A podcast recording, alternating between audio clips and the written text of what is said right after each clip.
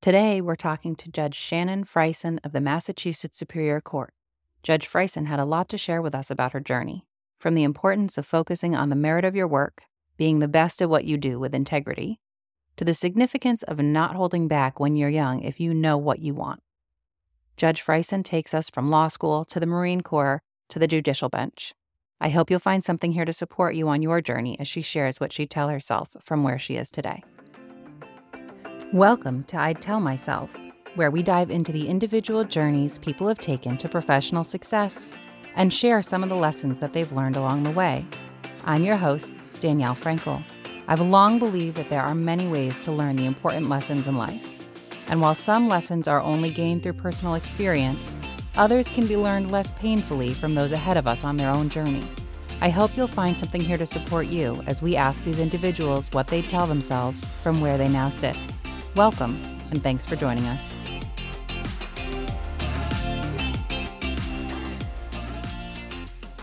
Will you share your name and your current role, please? My name is Shannon Frison. I am currently a justice of the Massachusetts Superior Court. That's great. And how long have you been a judge? This is my 14th year as a judge. I was initially appointed to the Boston Municipal Court in 2009 and then appointed again to the Superior Court in Massachusetts in 2013. Did you always want to be a judge? Is this what you always wanted to do? Uh, no, I really didn't think about judging until I applied. I guess some people do think about it well in advance, but I was very much into litigating didn't have a plan to go on the bench or anything. Just was trying to be the best uh, trial lawyer I could be. And what kind of trial law did you do? Um, mostly criminal, but also some civil, including employment law and some white collar criminal as well. But I've also prosecuted. So you worked on both sides. Yes. That must give you an interesting perspective to have have had that opportunity. It is probably the best perspective you can have for criminal law is to have worked on both sides, no matter what you're doing. Just having that experience on both sides, I think is good. Do you feel like that prepared you better to be a judge? Oh, absolutely. Yes. You certainly know the what everyone is supposed to be doing, but you also know the limitations that exist for lawyers in, in what they can do. So I think that's helpful to a judge. That's so interesting because that my mind immediately went to how would that make it easier to understand sort of from the perspective of what's happening with whoever is on trial? But it's really it's a whole nother layer to think about what each side uh, in terms of the lawyers can and can't do what the limitations are how they can help or hurt each other so to speak in the process. Mm-hmm. it's sort of a yes. whole other dance that's happening above the content of what's happening in the courtroom. Right right. It's really interesting Okay, so if I go back another step, did you always want to be a lawyer? Not always, but probably since college, I would say. There were other careers I considered before that without really knowing much about careers. And so I don't know if you count those or not, things that you wanted to be as a kid once I was sort of forced to think about, okay, what are you going to do um, with yourself after school? Then I think it was pretty, it, it always stood out as something I thought I would be interested in and good at, which was important. I, I wanted to be a doctor, but I just, you know, I was not good at science. So that didn't really bode well for that uh, pre med and medical school. But you know, in the law, I felt like that was uh, more of a calling. And so that was pretty much in college. That's great. Yeah, I, I'm with you. I was also thinking I'd be a doctor, and then I made it to organic chemistry. And then it was clear that I was not going to be a doctor. so when you talk about it being a calling, I'm curious, is there a piece of it that really, that you specifically, that you felt called to, or was it broadly the idea of justice? Certainly yes, the broad concept of justice, but also the more uh, history of this country and Black history that I learned, the more I felt the need to do legal work and to practice law and to make changes happen that way. That's great. So it felt like a an avenue where you could make a difference. Yes. That's awesome. It's interesting as I've done these interviews, that's one of the things that I've heard from a number of people across different industries that the career that they're in is something that felt like it had purpose to them or felt like a place where they could do meaningful work or where they could make a difference with their lives and I love to see that sort of emerging trend in the conversation that people who seem to to get to points that we consider to be successful generally in whatever industry you're in, right, are often people who are passionate about the work that they do for more than just the name of success in the work that they do, right? It's it means something, which is, is right, great. right. I think so. I think uh, that is common amongst people who strive and and get to certain levels in their field. And it, it does take some passion to keep going and to really think about why you're even doing what you're doing. Yeah. So you've been doing this work for a while. Do you feel still feel that passion about the work that you do? Yes. It's I mean there are all sorts of human affairs and normally when things don't go as planned in those human affairs, then that's where lawyers and courts come into play. And that is really never ending, and it can be many different topics and types of interactions we're talking about. So it it remains interesting. Do you hear a variety of different? I mean, you hear things all across the board. It's not just one type of case that you deal with. That may be a silly question, but right. as I we, said, I don't have a um, lot of um, exposure to. I don't know a lot of judges firsthand, actually. Sure. Yes, we do. Uh, well, on the Superior Court, you're doing civil and criminal. We uh, rotate every three months from one session to another. So e- people either do over the course of a year two criminal usually do two criminal sessions and two civil sessions. So you so pretty much everyone gets a mix and there it's very different type of work. So it's good i think that people do get a mix and are not doing just the exact same thing all the time feel like that helps sort of guard off a certain amount of bias against the same sort of repeat issues? Sure. On any particular matter or type of case people change can change over time on, on, on your thinking about things, but that may take years.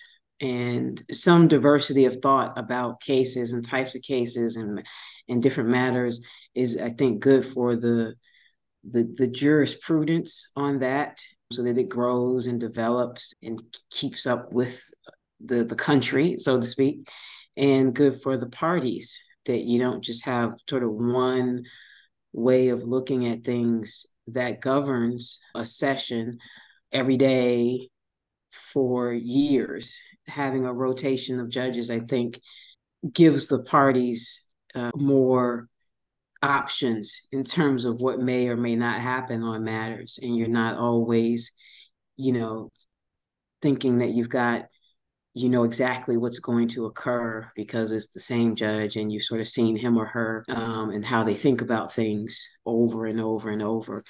So sometimes that's great. And sometimes it's not good to have that sort of that much consistency. Some consistency is good, but on this court, there are about 85 of us, and we go, you know, each judge may go to two or three counties over the course of a year.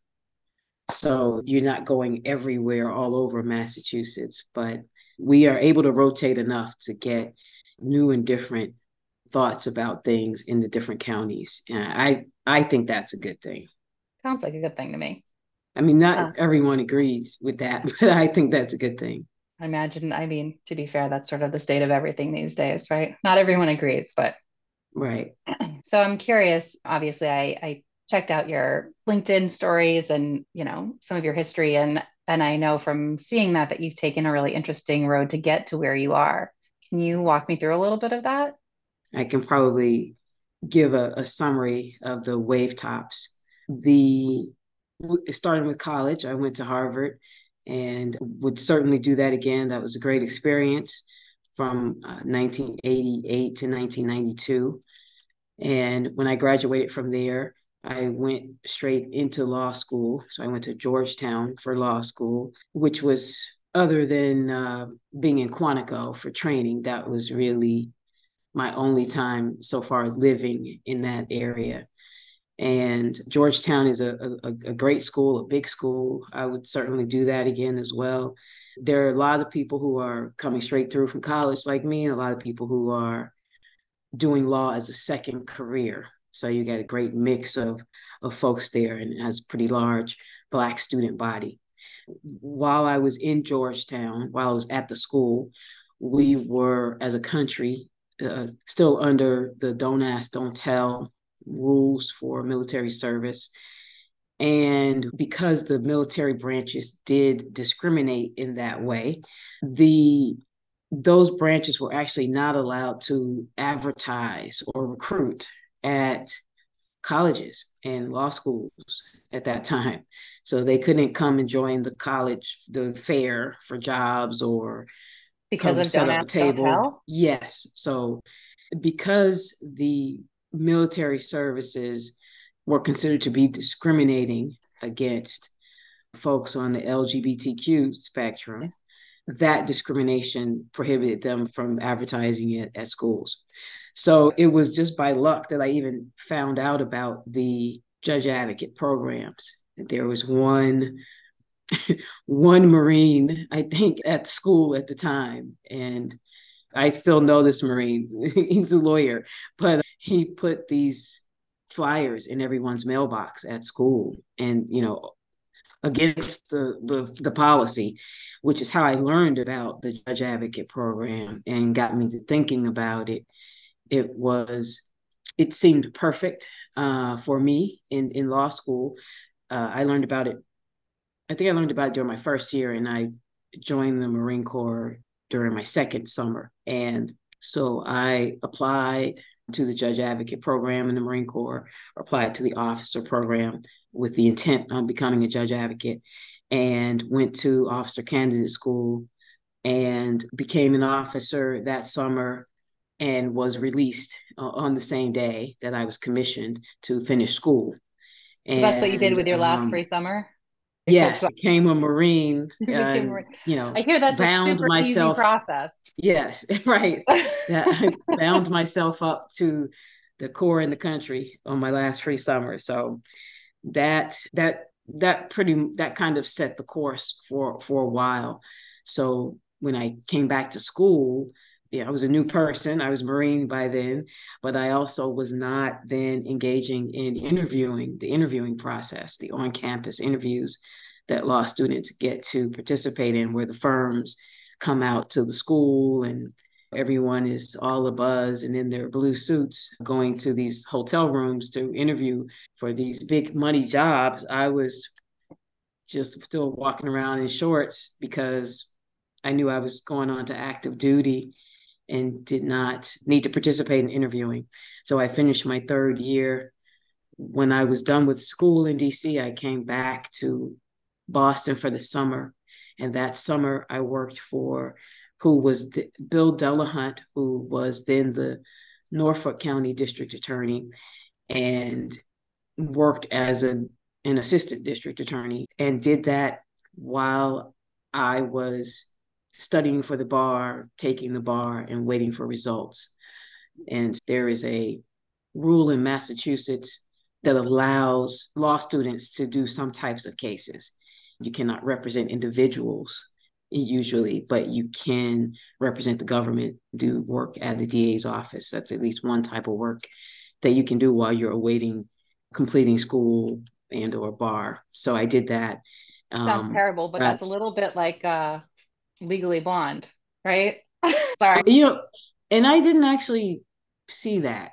So, so I represent I, the client at the end with supervision, even though she's still a law student. Oh, okay. Okay. So yes. Um, we we do some of that in Massachusetts under in a controlled environment with yes. supervision. So I was able to be working at the DA's office, uh, based on that, and got a good start at standing up in court, handling cases, deciding what to do with matters, arguing to a judge, trying cases both for a jury uh, six person juries, and judge alone trials. So it, it gave me a great start on trial advocacy. Um, I went from there to active duty once I was once I learned of my that I passed the bar in Massachusetts. I was then slated class at the basic school in the Marine Corps. So there are two sets, well, really three sets training you got to do as an officer before working as an officer in the Marine Corps. So officer candidate school is the first, uh, the basic school is the second. That's six months long, also in Quantico, Virginia, which is essentially all infantry training and harassment package.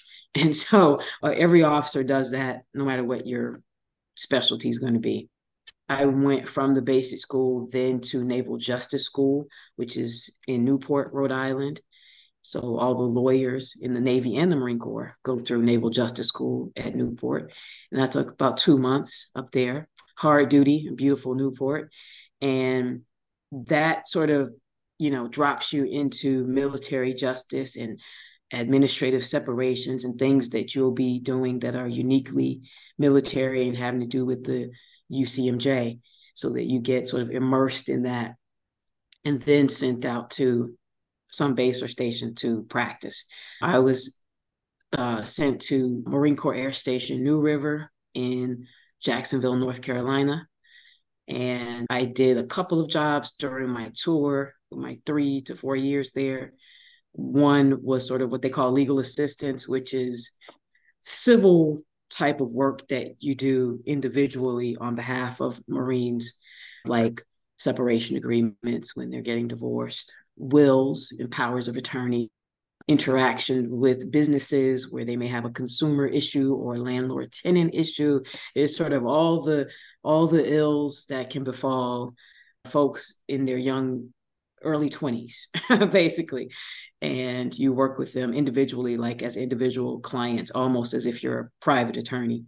So i started doing that and then i moved into prosecution where uh, we call the prosecutors trial counsel and i did that for the rest of the time that i was there so maybe probably about an even split between those two jobs i left active duty after that one tour on active duty left active duty marine corps for civilian work I came back to Boston, where I was barred. I started working for a medium sized uh, criminal defense firm called Dwyer and Collora. And it was an all litigation firm. We did a lot of white collar criminal. I did blue collar criminal as well from that firm and some employment law on the plaintiff side, employment. I stayed there about seven years as an associate. I left there at that mark uh, for a bunch of reasons.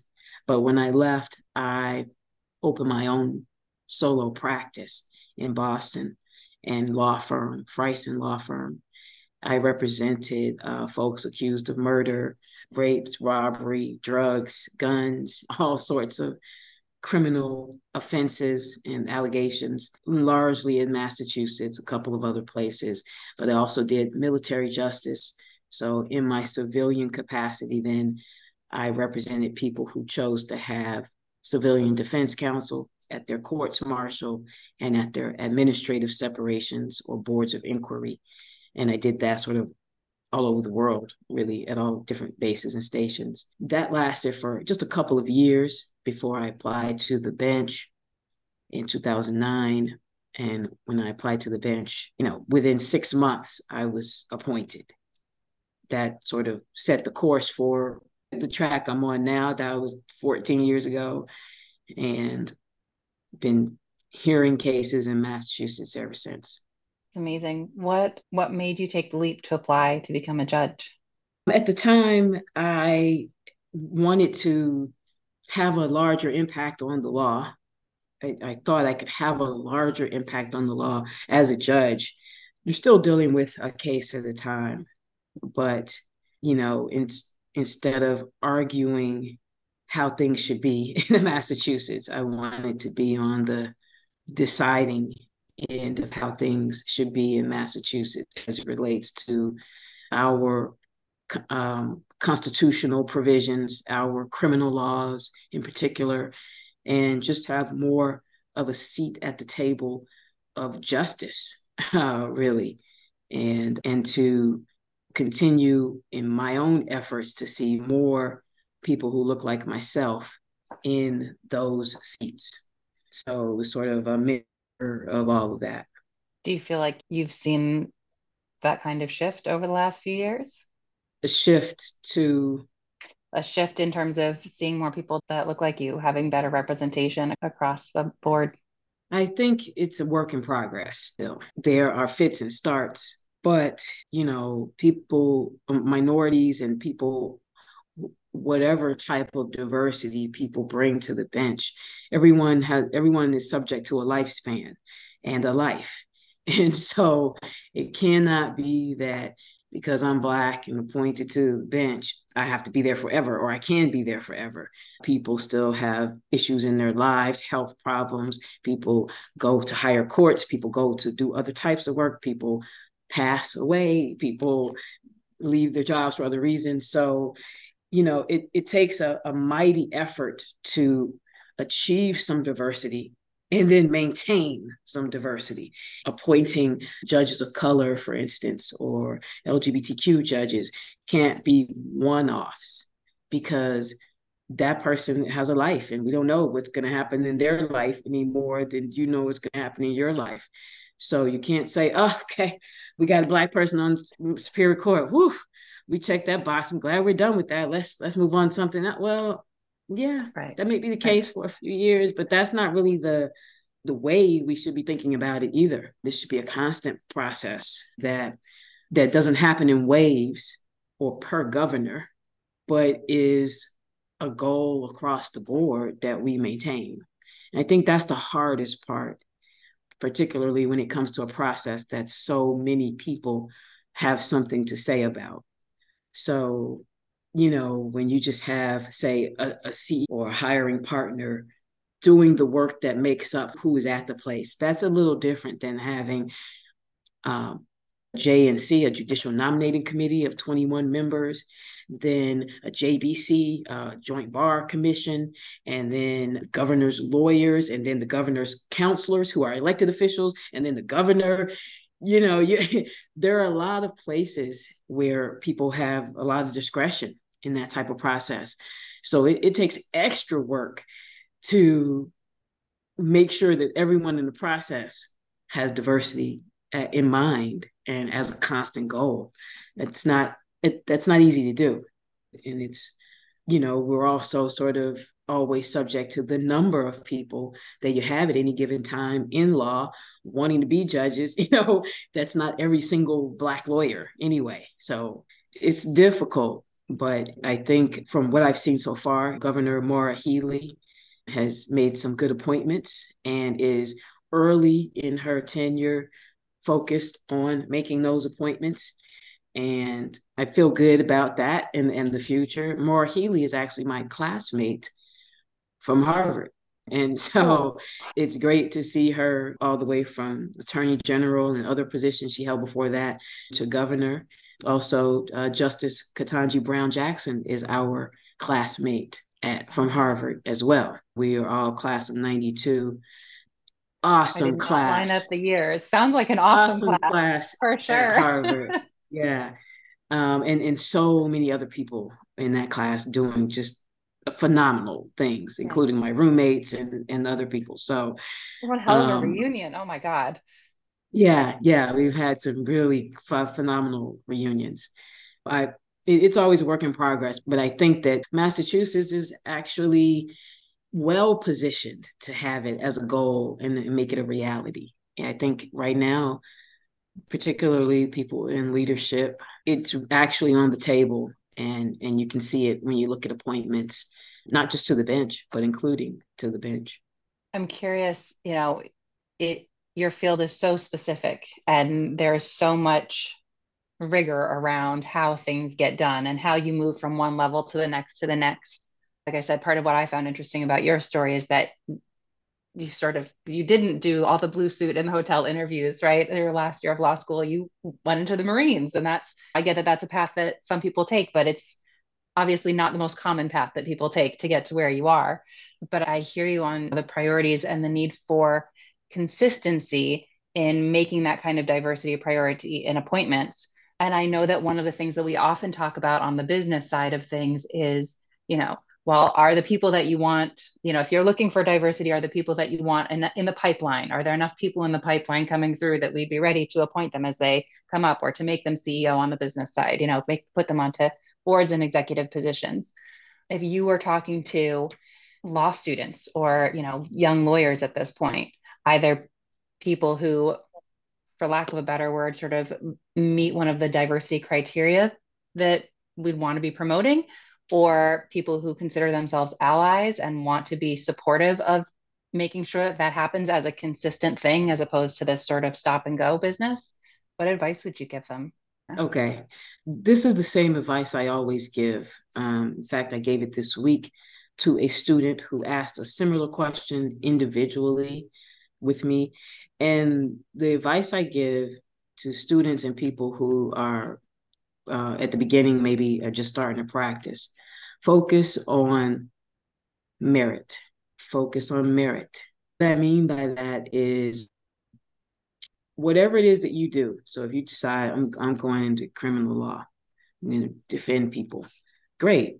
You need to focus as a person who fits any diversity criteria on the law oral argument sentencing um, and all aspects of procedure and trial work in your state that you're going to be doing this work in or federally.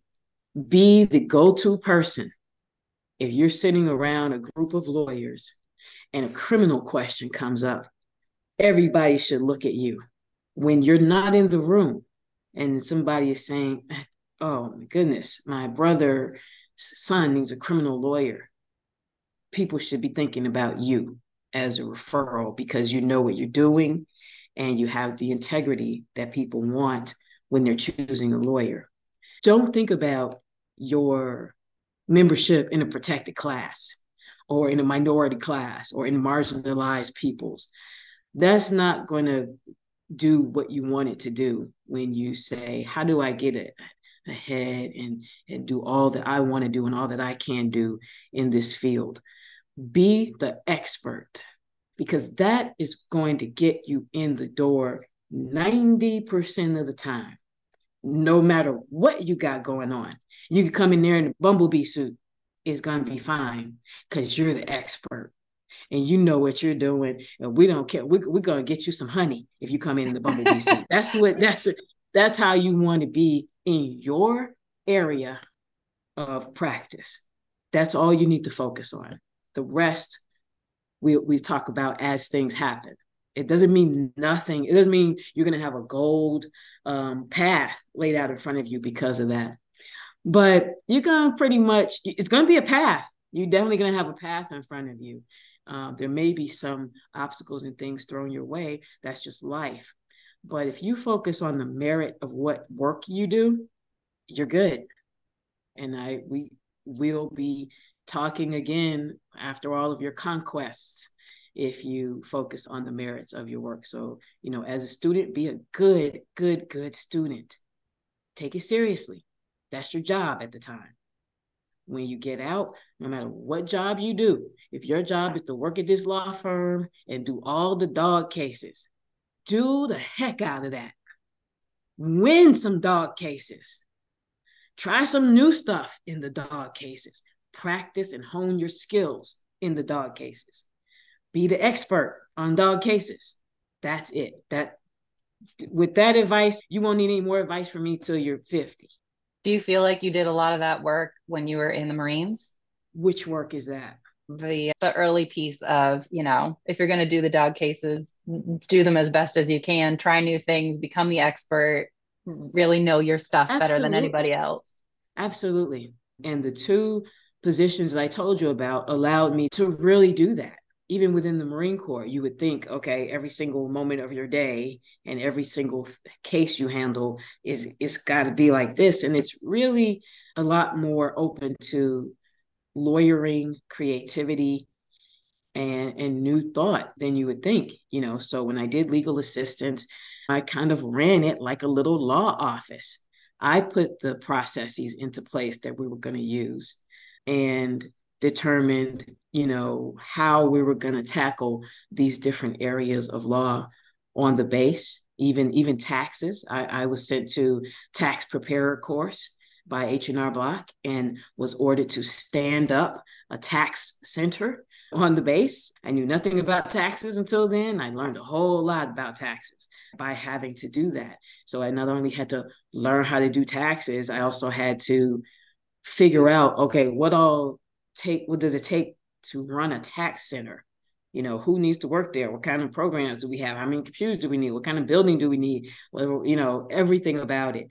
And um, the Marine Corps is a place where you get to do and figure out that type of stuff at a very young age. It's a, hey, here, Marine, go make it happen. We need X.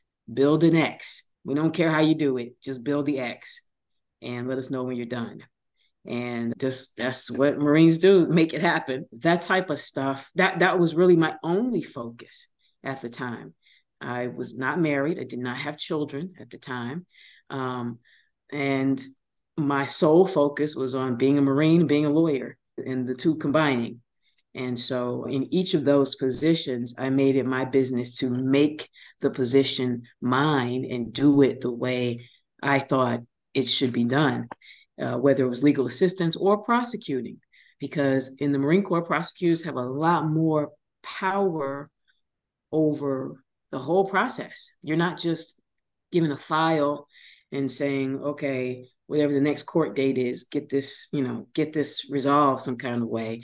You take it from beginning to end. You actually write the charges. You draft charges in the in the military services. So as a prosecutor, you're the person that makes sure that the person who's accused is um, held at the appropriate facility or not, that they have the appropriate uniform when they come to court, that it, it, you you run the entire show. So it, it it throws a lot of responsibility at you to get used to having that level of responsibility very early on in your practice of law. And so I was solely focused on being a good Marine, being a good lawyer. That's amazing. And, you know, I mean, I, I've heard similar stories. My stepdaughter and her husband were in the, the Navy as well. They were in the military police. And, you know, it, it's such an immense amount of responsibility and accountability at a young age. Yeah. It really, yeah. especially that type of job too. Yeah. You learn a yeah, whole different lessons police.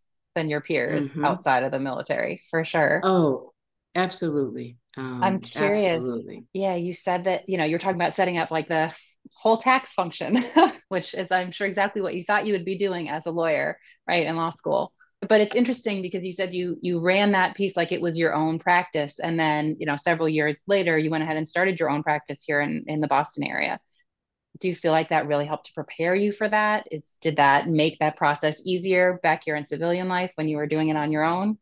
Yeah you know i think having done that specifically uh, type of work in the marine corps but also just being a marine um, gives you so much more information about yourself and your capabilities and your leadership.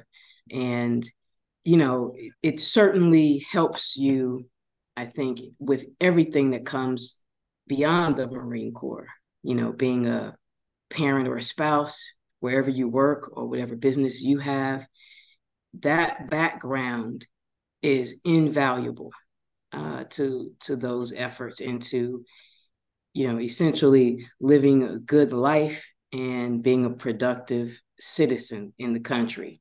I think, you know, that's that is important, not just to just be sort of laying around and just be here. What are you contributing to the world, to the country, to your state, to your county, even, you know, and that I think is something that Marines sort of is in, innate to Marines is, you know, to be productive and contribute. I'm curious, you mentioned earlier that you sort of heard about the program through the Marines, like around the first year of law school, and you decided that would be a good fit for you. Can you tell me what about that appealed to you over the sort of traditional interview and go with a big firm straight out of law school experience? Yeah, there's a Marine officer that I know. His name is Scott Trent, and recently I, I have not talked to Scott probably since the basic school. So I would say since 1997. It's been a long time.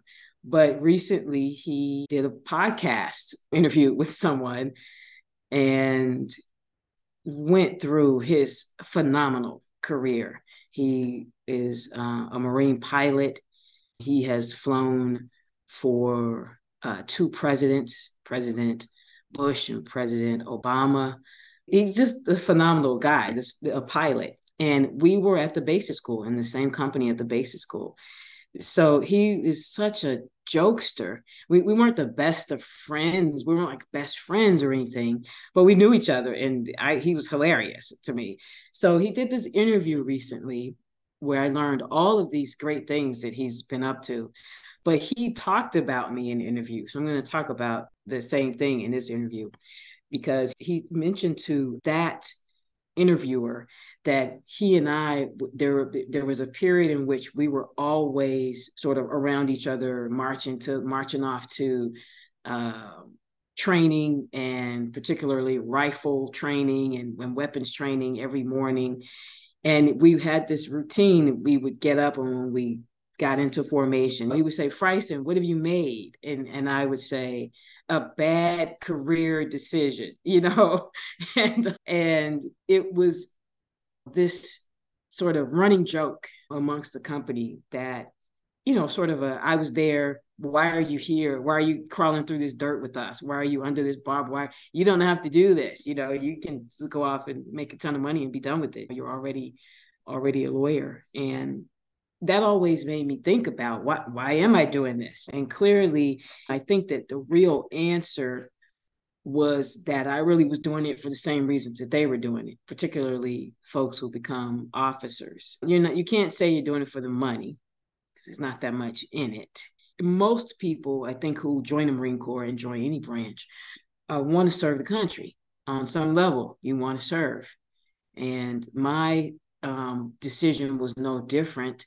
I thought it was a perfect um, addition to what I was doing. I was already in law school. So I said, okay, well, I'm in law school. Yeah, I've made it this far. I'm, I'm going to be a lawyer at the end of this three years, unless something terrible happens. But, you know, probably I'll pass and probably I'll be a lawyer.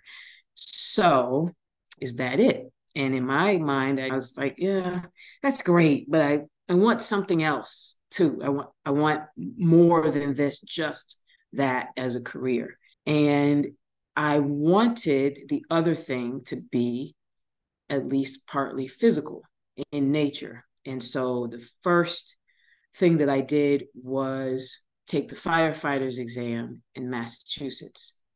And for many years, and, and I don't know if it's still the case, but Massachusetts departments were under a consent decree because basically they discriminated against minorities and women forever up until these agreements were entered into. And they were essentially under this obligation to hire certain numbers. They had some quota some goals they needed to reach for diversity. And because fire departments like police departments have been historically uh, discriminatory. They discriminated against anybody who was not male and irish essentially in almost every city, Boston included. And so, so that was the history that they were trying to get out of. So me coming along, black, female, they were like, oh, where you, you know, I tested, I did great on the exam. They were like, great. What town do you want to work in? And I didn't, I didn't finish and go through with that because I learned about the Marine Corps program and it allowed me I thought a better way to serve, use my law degree, and get all that I wanted out of that sort of secondary career or dual career. So it, it was an even better fit. I mean, I've always wanted to be an EMT and all sorts of things, but not all of them fit with being a lawyer or not respectably I guess you can chase ambulances and chase ambulances, but I didn't want to do it that way. So frowned um, upon, yes. Yeah, that would have been frowned upon. So so it kind of gave me the perfect way to combine that desire to serve the country, do something physical, practice law. Yeah, I wanted all of that. And so I certainly got it. What an amazing way to bring all those pieces together. Those are weird pieces to bring together. Yeah. So no, it's awesome. Thank you, Marine Corps. Hoorah, right? That is the Army. Uh, Sorry. No, they're very similar. Marine Corps is hoorah. We have a whole bunch of we have barks and all kinds okay. of stuff. But I won't even you know, attempt. As that. a civilian, you're safe with hoorah okay, for the Marine Corps. I, I won't attempt those. Those would probably end up being both laughable and insulting to people without me even realizing it. So we'll just leave that off the table. okay. While it's close to Veterans Day, thank you for your service, you and all thank of your you. comrades and peers. It sounds like the Marine Corps was amazing for you, an incredible way to to be where you are do you have a way that you you know given that you're not uh, active duty at this point do you have a way that as a judge now you're sort of balancing out that desire for what sounds like more of an adrenaline filled space you know i don't have as much of a need for that but yeah, i think at this point i do more traveling to address that than anything but you know there have been different points at which there something else fill that need when I came off of active duty initially, I, I played for a women's professional football team and league, sort of filling that same role nice. uh, in my life, initially at least. You know, I went on to co-manage uh, that team and to be the commissioner for the league. So my role you know changed over time in that space but but it was still sort of fulfilling the um, physical and non legal part of me that I was not a professional athlete or, or, college athlete before that, but I certainly was an athlete. And as a Marine, you're just physical in so many ways. so, athlete or uh, whether it's a sport or not. So that was also a, a great experience, and and you know part, another another part of my career that gave me a lot different experience than litigation. I wasn't really doing litigation for the the um, the league. I did do other legal matters for them and resolve their disputes amongst teams.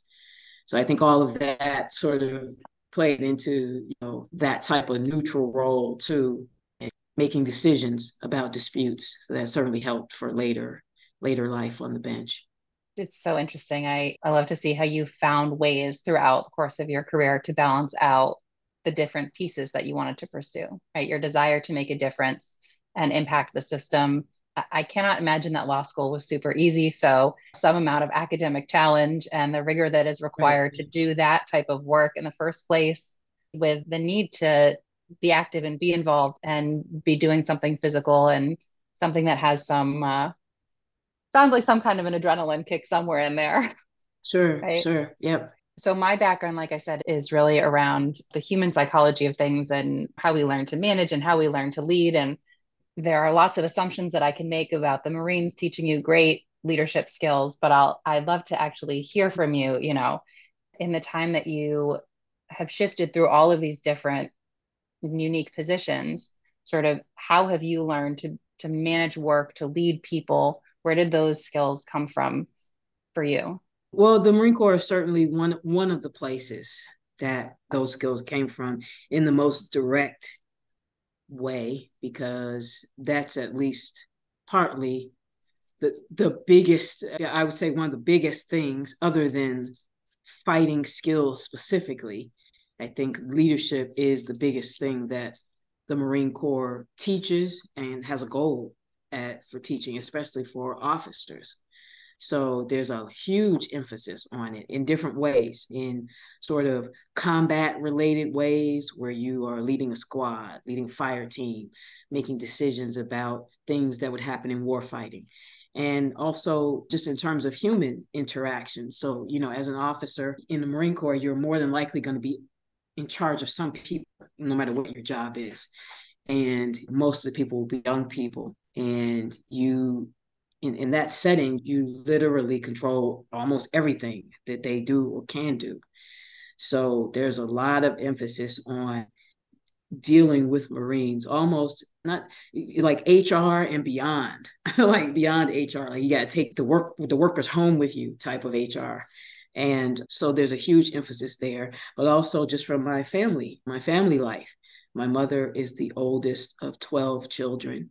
So and i'm the oldest of I don't even know how many of my cousins at, at, the, uh, at our generation. And growing up, my mom and her family in Mississippi as Black Southerners, sharecropping. My grandparents were sharecroppers and and all sorts of other jobs that you had to know how to do to really support a family uh, as a Black person back then. And there was a lot of emphasis put on the children, you know, sort of early on being leaders and taking care of younger children and running the household and getting everybody off to school or getting everybody to the cotton field or that's the role that my mother played. And that's who she was in the family the oldest daughter and child. She pretty much ran her and her 11 siblings. And yeah she certainly passed those genes on to me but also just her mentality you know, really, I was already a Marine before I was a Marine because of her. I didn't even know when I went in the Marine Corps that she had gone in the Marine Corps. I literally was 24 or whatever I was, didn't know it until then. And I've never known my father, but I also learned that he was a service member in the Army. And so I really feel like this, this was in my genes without me even knowing it uh, to serve and serve in that way. But in terms of the leadership, definitely from the Marine Corps and definitely from my home life and from my mother. That's amazing. It's amazing that they lined up so clearly. Yeah, totally. I think a lot of people have the experience of, well, I can't speak from my experience, but I think a lot of people have the experience of joining whatever branch of the military they join and discovering that the order and the structure and the expectations and the way that things get done and the rules around here, like it's such a different experience from where so many people come from.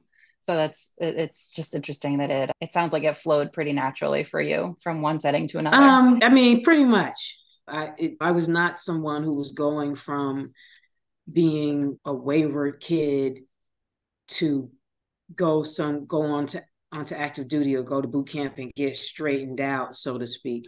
You know, I was already sort of on the straight and narrow. And this the Marine Corps just put that on overdrive, you know, achievement overdrive. Um, and, and reinforced everything that, that my mom had already done. And so by the time I left officer candidate school, it's like, oh, of course, I can eat this meal in five seconds because that's what I'm required to do. You know, no problem. Of course, I'll be ready in 10 seconds. Give me 11 seconds. I'll be done and at the car. And that's how my mom engaged. And the Marine Corps just pushed that into overdrive. So, yeah, I don't know if that's good or bad, but that's certainly what my path has been. Yeah, sounds like it worked for you. So that's fine. I'm wondering, sort of coming back to the things that people don't often see about individuals who've reached a certain level in their career on the the humanizing things side. It, I mean, it sounds like you've had this amazing journey and you've been really successful in a whole host of different ways. Is there something that you could share that tells us a bit more about maybe somewhere where you made a mistake, somewhere where you learned something that you didn't well, expect to been, learn? Yeah.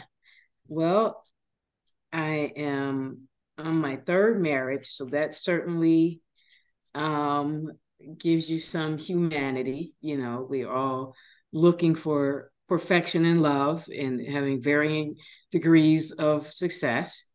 Um, the one one incident that sort of uh, stands out when I talk about my early life is uh, a motorcycle accident in which I was drinking prior to getting on the bike and with a passenger, uh, pick, un- unexpected passenger, but picked up a passenger, gave that person my helmet, and proceeded to run us into a street light uh, post.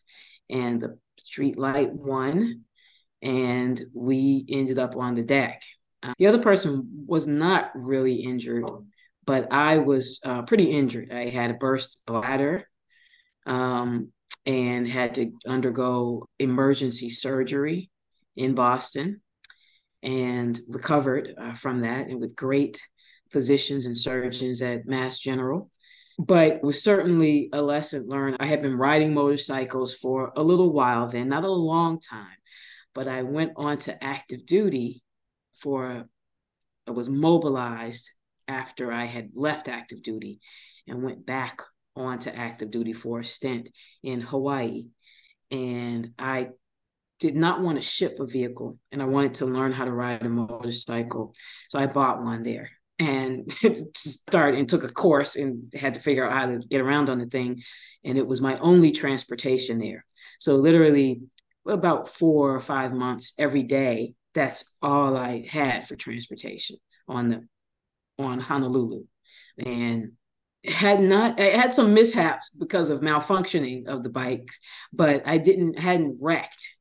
And as soon as I returned to Boston, I remember it was 2004 and the Democratic National Convention was in Boston that same week. And that's when I had my wreck.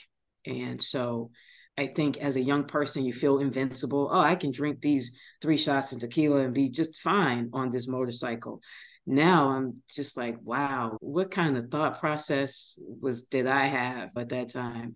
And you know, these things when you learn that you're human and that your body is not invincible that was certainly one of those times and i didn't learn until much later uh, one of my one of my classmates from school who is a doctor who said t- told me that injury is 50% fatal and i had no idea had no experience with anything having to do with the bladder or, or surgery. That was the first surgery I ever had or needed, which so that was very scary. And I immediately got a, a another bike, a bigger bike. Um, right? What what else would I do? Got a bigger bike and continue to ride, but more carefully. Everyone who's ever ridden a motorcycle told me, well, you're going to drop it at some point. Yeah, whether you get injured in that drop or not. That was my drop and you haven't had one since. So, you know, life is definitely not perfect. That's just one mistake and one type of mistake uh, that I've made, but there have been plenty. Yeah, thank goodness you you were okay and your passenger was okay. Uh, yes. I do wonder in the years that followed, as you you shifted into your professional role as a judge, how did that life experience influence the way that you the decisions that you made in the courtroom when you're hearing cases? I think that decision that experience rather and others gives me some perspective on people who come into the court with criminal offenses. Um, you know i certainly could have had a criminal offense coming out of that. I did not. But that type of I didn't plan to um, have anything negative happen that night, but it did. And I'm a young person and was drinking, which uh, which uh, either led to it or contributed to it. All of that gives me a certain perspective when I am sort of literally judging people and trying to decide punishment or remedies that make sense to try to intervene in the lives as necessary to make sure that they're not back before the court for any reason. That's my that's always my goal with people. And certainly things that aren't intentional like that. You know, it's not that, oh, if you have drunk driving offense, I'm to let you go because I had that experience. Um, not at all. But the the errors of youth, I certainly understand. And things that can happen, whether it's from a substance or just age and inexperience on the road, there there's so many experiences that I've had and different things that I've witnessed that give me a perspective on the bench that essentially draws down to everyone is human. One is human. And there, but for the grace of God, go I. And, you know, I take that pretty seriously when I'm dealing with people and attempting to do justice and resolve matters in court. Yeah, that's amazing and humbling sort of uh, you know that's the the way that those the way that you can use those chains of life experiences right to inform the work that you get to do today.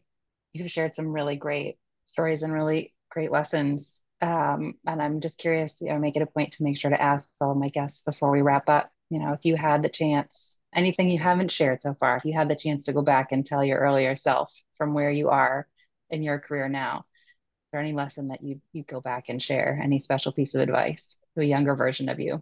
Um, to the younger version of me, probably think less about what people think of you and move even faster because life is short. And whatever it is you're aiming to do while you're on this planet, you, you got to get to doing it early, early. People are like, oh my God, you went on the bench at 39. That's so young. That was just in time. It was the right time. Um, and you don't know all your steps. So nothing is really too early. Um, and I think, particularly talking to myself as a young Black student, I would definitely say don't hold yourself back thinking that you've got to do baby steps. You don't really have to do baby steps in your career. Shoot high, shoot high. So I did that to some extent, but I would have done it even more. I would have done even more, especially as you're younger. You just have more energy, and that's the, that's when you can you know, graduate school, go into Peace Corps, hike through Europe, come back, work a 12 hour job. That's when you do all of that because you have join the Marines energy. in your last free join the Marines. That's right. You know, shooting in the woods all summer on your last free summer as a student. Yeah, whatever, whatever floats your boat, you know, be about it because when you're young, that's the time to get it in. Awesome. Well, thank you so much for sharing part of your story with us and for having this conversation today. I really appreciate it. Certainly. Thank you. It's been a blast. I hope you get some really great stories. I'll be listening. That's it for today. I hope you enjoyed the show and found something to support you wherever you are on your own journey. Don't forget to subscribe where you listen to your podcasts and head over to IdTellMyself.com to sign up for updates. Until next time, take care.